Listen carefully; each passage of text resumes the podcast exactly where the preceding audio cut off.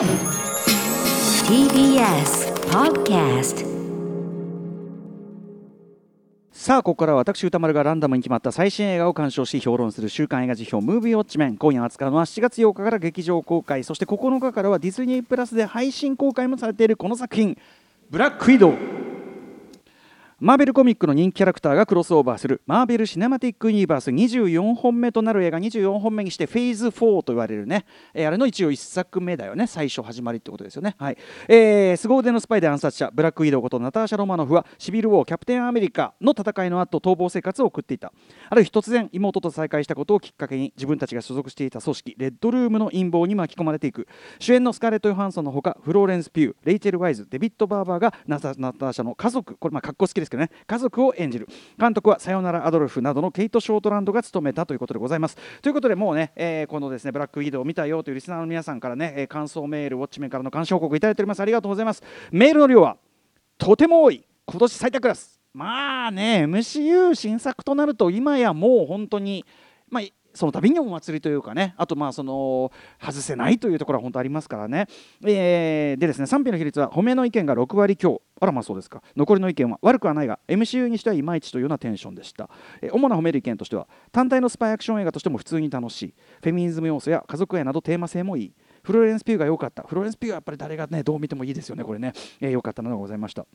一方否定的な意見としては、えー悪い映画ではないが MCU 映画にしては平凡盛り上がりに欠けるとか、えー黒幕のキャラも弱く語る質もないとかアクションにキレがなくシーンも見づらいなどございました、えー代表的なところをご紹介しましょう。えっ、とですねケンケンボーさん。えーとですねえ率直な感想はめっちゃ最高でした。事前にケイト・ショートランドの過去作は全て鑑賞していたのですがはっきり言ってその段階では少しばかり疑問というか不安というか完全期待値100%ではありませんでした。これ後ほど言いますけどやっぱ資質がね全然違うじゃないかって感じがするかもしれない。えしかしウォッチしてみるとそんな不安な気持ちはすぐに吹っ飛びました。ちゃんとケイト・ショートランド監督作品だったからです、えーこれまでの監督作品でしたでは一貫して家族愛愛への渇望女性の強さという要素が印象的に表現されてきたと思いますが本作「ブラックウィードウ」もその全てがふんだんに盛り込まれかつちゃんと MCU 作品でもあるという個人的にはほぼ完璧なスパイファミリーアクション映画でした、えスパイ映画というジャンルの中でも上位に来る作品だと思います。そして家族愛の描かれ方はむしろこれまでよりもパワーアップしているんじゃないでしょうか。その大きな要因はやはりキャラクターの良さでしょう。ということでいろいろ書いていただいて、え偽りのロマノフ家は実はちゃんとそれぞれが愛し合って親愛し合っているということを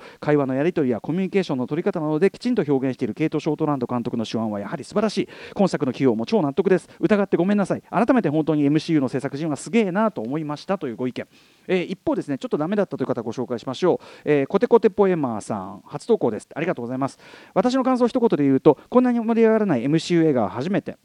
ブラックウィドウがいかに屈強な精神を持つヒーローなのかは伝わってきますがビシッと敵を倒してかっこよく決めるシーンは一箇所もなかったのではないのかと感じました、えー言われてみればそうかもね。えー例のポーズをいじるシーンや麻酔薬が気管からの大量に打ち込まれるシーンなど、えー大量に、ね、その麻酔薬がこう打ち込まれるシーンなどヒーロー映画のかっこいい流れを茶化したり外したりするのは勝手ですがその後にこの映画ならではの決めるシーンが感じられなかったのでいやあなたたちが茶化した映画の方がかっこいいんだけどと思ってしまいますという反感を感じちゃったというね。あとですねちょっとこう、えーこれ、あのー省略しますけど悪役の描き方もちょっといまいちじゃないかというようなことを書いていただいて、えー何よりレッドガーディアンですよ。これまあ要するにお父さんに当たる役というかねデビッド・バーバーさん演じる、えーまあ、要はロシア版、えー旧ソ連版のキャプテンアメリカのソ連版みたいな、ね、感じです。レッドガーディアンですよ。あんなに美味しいキャラクターを出しておいてまともに敵を倒すシーンが一箇所もないなんて正気の沙汰とは思えません、えーそのダメさが愛おしいキャラクターではありますがだからこそここという活躍が一箇所でもあればそこだけで数億点出せるシーンになっていたのに、えー賛否では、えーでカウントお願いします。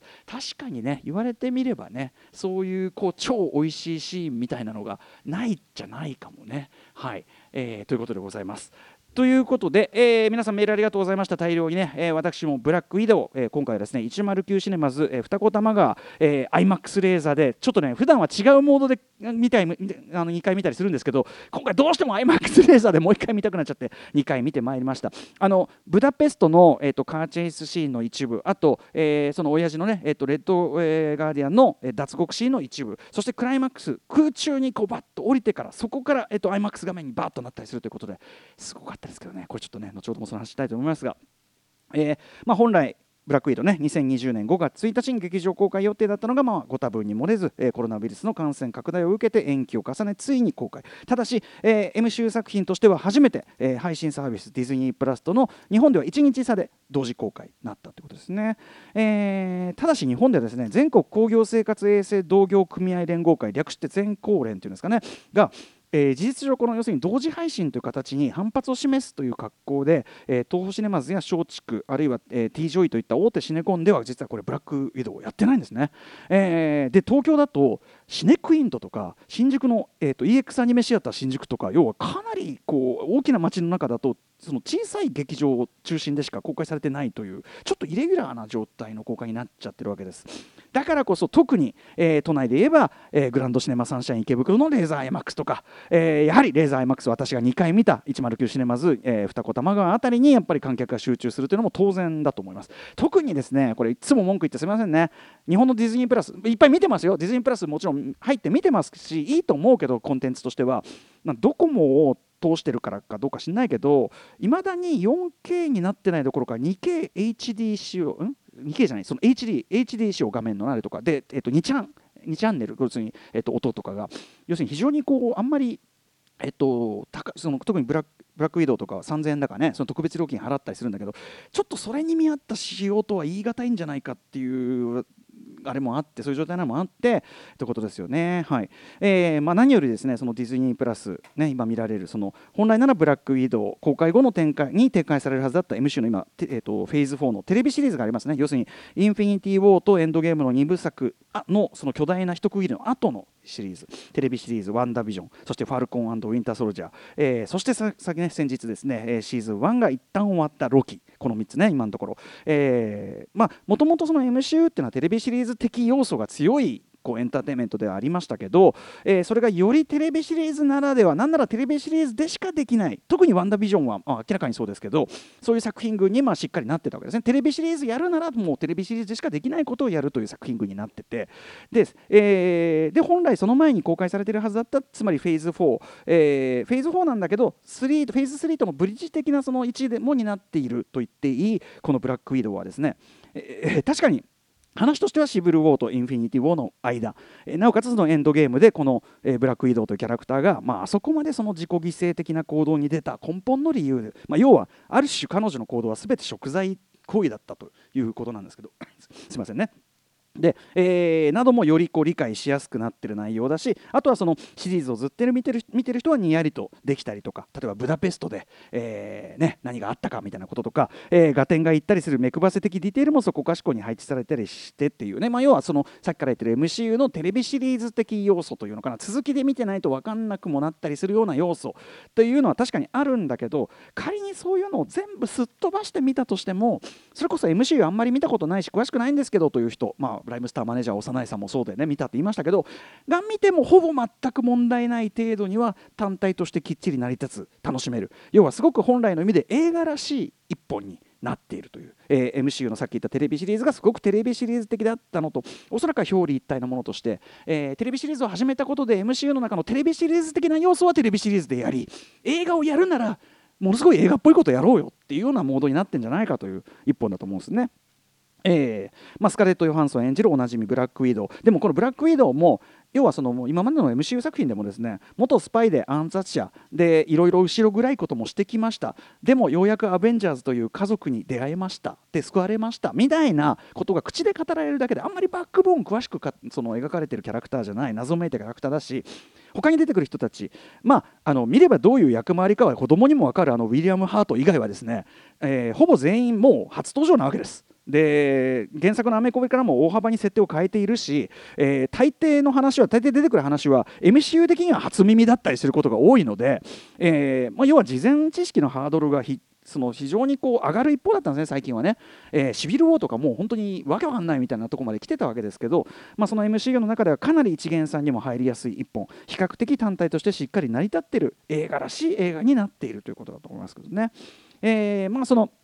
MCU ですね、まあ、ざっくり言えば大きく2つの流れがあってそんなに実厳密に2つにばっかりってわけじゃないけど大きく言えば2つ流れがあって1つはスペースオペラ SF 色が強めのライン、えー、もう1つは現実の社会や社会問題を色濃く反映した、まあ、ポリティカルアクション風味的なラインという、まあ、あの本来だったらねそのこの全然違うこの2つのジャンルが混在しうるってとこにやっぱり今の MCU の何ていうか異常な成り立たせちゃってるけどこれ異常だよね本当はねっていう懐の広さがあると思いますが、えー、でこのブラックウィドウは明らかに後者ねそのポリティカルフィクション風味、えーまあ、ウィンターソルジャーからの系譜ということが言えると思いますけど、えー、まあ言ってみれば旧ソ連、えー、ロシア側のウィンターソルジャー的な、まあ、人間を殺人マシン化する計画の話というね、まあ、だからウィンターソルジャーをそっちに置き換えた話という面もありつつ同時に、えー、特に今回のブラックウィドにはですね児童虐待とか人身売買とか、えー、ひいてはその女性全体を搾取抑圧コントロールしようとする男性中心的システムという、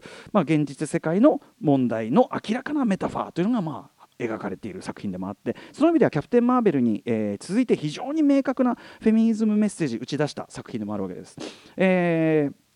まあそのなんていうかな社会に対するアップデートされた意識っていうのを、えー、ブロックバスター超大作として一足早くこう積極的に盛り込んでいくという、えー、姿勢においてもやっぱり MCU ちょっと際立ってるなという感じがしますけどね。で、えー、特に今回の今回ですね私非常に感心したのはですね、えー、今言ったようなそのメッセージ性などがですね盛り込まれた人間ドラマとしての側面を MCU がやはりものすごくなんなら優先順位一番高めで本当に大事にしているという点ですね。そのとそこが僕他のフランチャイズと一番違うところだと思います。キャラクターを描く。そのキャラクターのドラマを描くというところをプライオリティのかなり上の方に持ってきているというところがやっぱり MCU すごいというところとにもかかわらずブロックバスター超大作としてのスペクタクル性、まあ、超大掛かりなアクションや VFX などの要素そしてもちろんマーベル・シネマティック・ユニバースの中の一作としての整合性ですね、えー、これらがですねしれっと当たり前のような顔で同居しているという点です。はい。えー、特にそれが現れているのがやはり監督の人選で。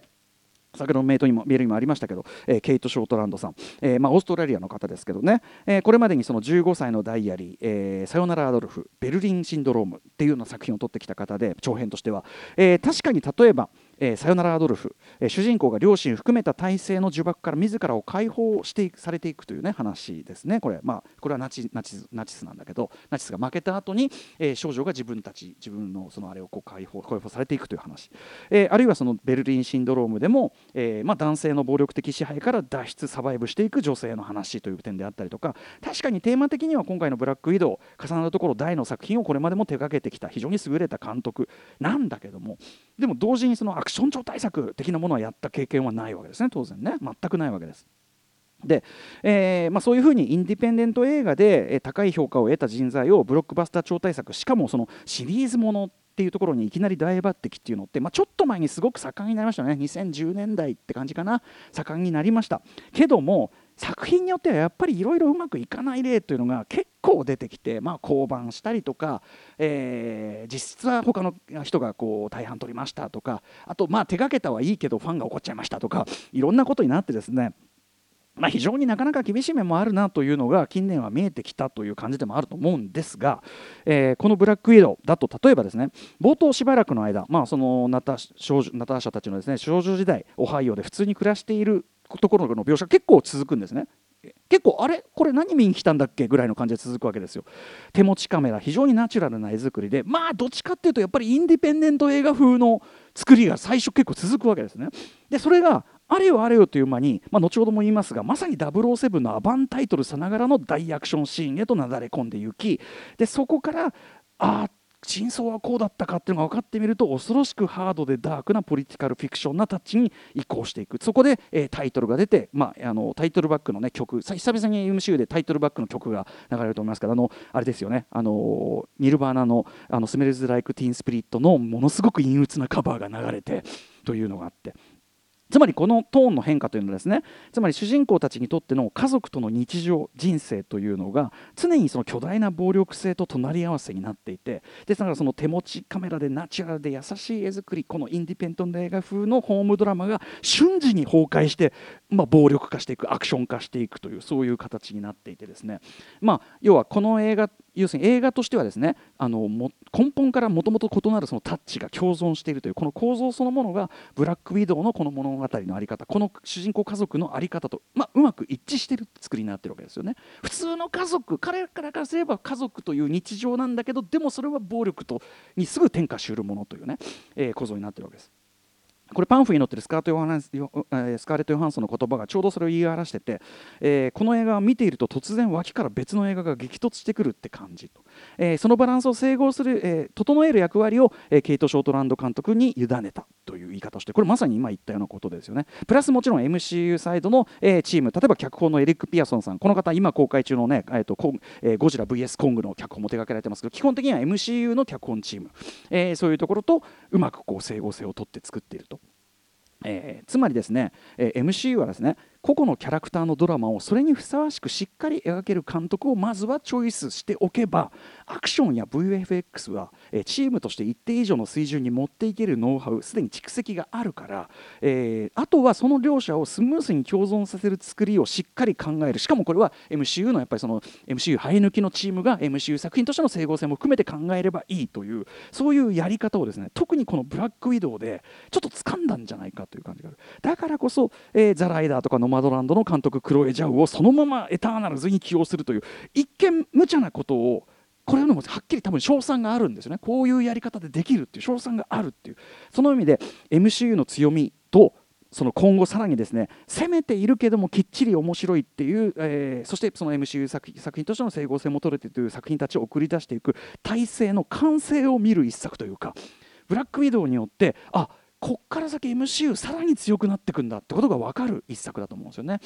ざっくり言っちゃえばそのケイト・ショートランドさんのですね、まあ、そのさよならアドルフ・ケーフの歪んだ体制家族の呪縛に向き合うことになるという、まあ、ある意味現実社会の反映でもあるようなシリアスなドラマと、えー、劇中目配せ的に出てくるえ007ムーンレーカーをね、えー、ナターシャが見てるというシーンが出ますけども、えー、非常にこう要するに、まあ、007映画的な、えー、大仕掛けですね。特にやっぱりムーンレーカー、えー、隠された敵の要塞。そしてあとラスボスのネーミング。あと超強いだけど超強くて手強いんだけど共感も呼ぶ敵キャラ。そしてその敵キャラと一緒にボーンと出ていく。やっぱりですねムーンレーカーといえばノーパラシュート落下シークエンス。それの系譜ということでまあ明らかに完全にムーンレーカーレーカーオマージュなそういう非常に愉快痛快なスパイアクション。だからその、えー、非常にシリアスな、えー、人間ドラマと愉快痛快スパイアクションっていうその両者の奇妙な同居。でもその奇妙な同居こそがナターシャの家族の在り方そのものなので、えーまあ、非常にブラックウィドウという映画には合ってるんですねこの2つのこう奇妙な同居というのが。はい。えー、当然のようにそのね、えー、ナターシャこれこの場合は要するにさっき言った人間ドラマキャラクターの掘り下げこそがこのこの映画のそして MCU というそのなんで MCU がこんなに面白いのかっていうところの肝でもあるので当然このナターシャのファミリー、まあ、一応かかっこつきの、ね、家族の役者陣のアンサンブルこそが肝であり、えー、実際そこが最高にうまくいってる作品でもあるわけですよね。特にやっぱりこれもうね誰もが言及するところでしょう。フローレンス・ピュー、えー、ふてぶてしくも繊細、えー、感情の揺れとユーモア。えー、皮肉さみたいなもの自然に醸し出す強さと弱さ同時にこう感じさせるような見事な演技、えー、まあ本当にねこの世代の中でも頭一つ抜けてた、あの存在だなというのが改めてね、えー、分かりますし。えー、あとですね、まあ、これまでで言うと割とこうこれまでバイプレイヤーとして活躍してきた方例えばレボリューショナリーロードのあのね主人公家族あの夫婦の隣人ですよね、あのー、ケイト・ウィンスレットとちょっと浮気しちゃうあの人ですよね、はい、だったりとか、まあ、最近だとアメコミもので言うとヘルボーイのあの新しい方のヘルボーイのヘルボーイ役とかやってますけど、えー、デビッド・バーバーさんものすごくいい味出してる。例えばあの最初の無所での、えっと、腕相撲をやってるところでのあの顔ね。顔芸。うえーあれこそイキリ言動という感じのね、はいえー、極みというような顔芸も素晴らしかったし、はいえー、ただですね、まあ、メールにもあった通り例えばあえて言えばラスボスね、まあ、演じているレイ・ウィンストンさん、まあ、やはり非常にいい味出してる最高にいい味出してるしこの役柄としては別にいいんだけど文句があるわけじゃないんだけどここはやっぱり007の黒幕キャスティングばりにあるいはやっぱりあのウィンター・ソルジャーのあの人ばりにですねこの人がやるのかっていうキャスティングをちょっと期待しちゃうよね007映画風というならばそれこそデニーロがぐらいの感じでもいいぐらいだと思うんですけどね。えーあとはですね、まあ、それこそルッソ兄弟が手掛けた一連のシリーズのような真に独創的なアクションシークエンス構築みたいなところはやっぱりちょっと期待しようもないとそこまでは言ってなくてどっちかというとアクションシークエンス全体が一種象徴性を帯びたものとして扱われるというその色が濃いと思います。えーまあ、そのナターシャとエレナが再会してすぐ格闘になるわけです、まあ、そこが共存関係的になっているもちろん敵役のタスクマスターとの戦いも共存関係お互い共存関係なんだけども同時にこの姉妹のバトルは単純になんだかんだで息が合っているムードっていうのを醸すという役割もあってこれはあのガーディアンズ・オブ・ギャラクシーの序盤のあの奪い合いなんだけどなんか息が合っている感じにも見えるというそれもちょっと通じる、えーアクションシーンをそういう風に使っているという演出でまあこれはこれで本作の方向性でもあるかなとは思います、はい。えーまあ、少なくとも間違いないのはブラックウィドウというキャラクターに対する思い入れこれまでより数倍、えー増すのは間違いないんじゃないでしょうかね、えーあのアベンジャーズのロキ尋問シーンで見せたあのナターシャならではの見事ななんていうかな技量というかそれがちゃんと今回もクライマックスで生きてましたよね。ナターシャならこれをやってくれるってことをちゃんとやって。これだからアベンジャーズのロキをの場面を見て痛快なのとあやっぱしナターシャ間違いないって感じがこう出る感じでね、えーご協力ありがとうございますってあのくだりですね。素晴らしいと思いますけどね。はい。まあ遡って彼女の MCU 登場シーン見返したくもなるしさっき言ったように一元さんが非常に入りやすい作りなのでじゃあここからナターシャが過去どうだったのかを遡る人も絶対いっぱいいるわけだからそういう意味でも非常に周到な作りですよね。えーさっき言った通りですねブダペストでのカーチェイス、えーあとレッドガーディアンの脱獄シークエンスそして、えー、007の敵味と攻略にあたるクライマックス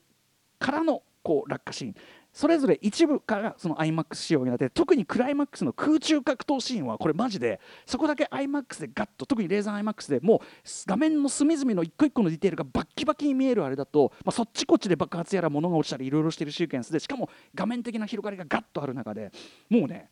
わーってこう引き込まれる感じがあって IMAX レーザーでの鑑賞マジおすすめします。ということでこれは本当ブラックウィドウはすごく、えー映画らしい映画と言いましたけど絶対にです。もう絶対にってます。大きいいい条件のスクリーン、えーそして音で見るべき、えーこれはやっぱり紛れもない映画だったんですね。ということでぜひぜひこればっかりは一発目は劇場で見ることをお勧めします。ぜひぜひ劇場で落ちてください。さあここからは再来週の課題映画を決めるムービーガチャタイムです。はいということで私ちょっと来週がですね忙しめなためあの一週お休みさせていただいてねあの山本さんの「イートウォッチメン」「スワローウォッチメン」をお送りしますがえー再来週の作品6作品を発表します。結構ビッグタイトルが多いよ。まず最初の候補はこちら「デューとそばかすの姫」はい細田守最新作。続いてはこちら「ライトハウス」あのアカデミー賞ねいろいろ入ったりしましたけどようやく公開ですね、え3つ目はこちら「100日間生きたワニ」え4つ目はこちら「ゴジラ VS コング」5つ目はこちらアジアの天使石井優康監督です。そして、えーリスナーカプセルです。えーオムライス食べ太郎さんこんばんは。ムービーウォッチメンでプロミシングヤングウーマンを取り上げてください、えー復讐劇とラブストーリーを並行して展開させるストーリーはエンターテインメント映画としてキャッチーでとても面白かったですがはっきり、えーこちらに問いかけるものがありとにかく罰が悪かったです。多分男性としてということかな、えーこれほどよくできた作品を見ないのは損だと思います。いやプロミシングヤングウーマンそれは見たいよ。今一番見たい映画の一つだよ。はいということで6作品再来週分です。レッツガチャタイムはい。ちなみにちょっとあの再来週公開状況が分かんないものに関してちょっと省かせていただきました。申し訳ございません、行きましょうコロリン。おおお。なんだ？一番。竜とそばかすの姫。まあ言っとくか。やっぱね細田守さん最新作言ってきましょう。じゃあはーい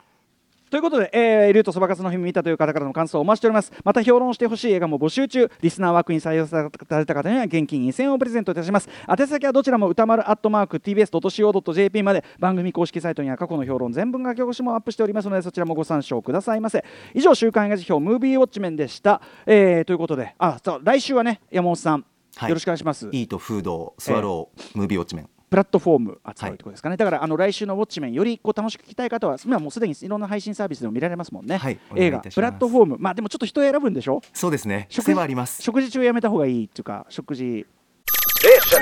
After Six Junction.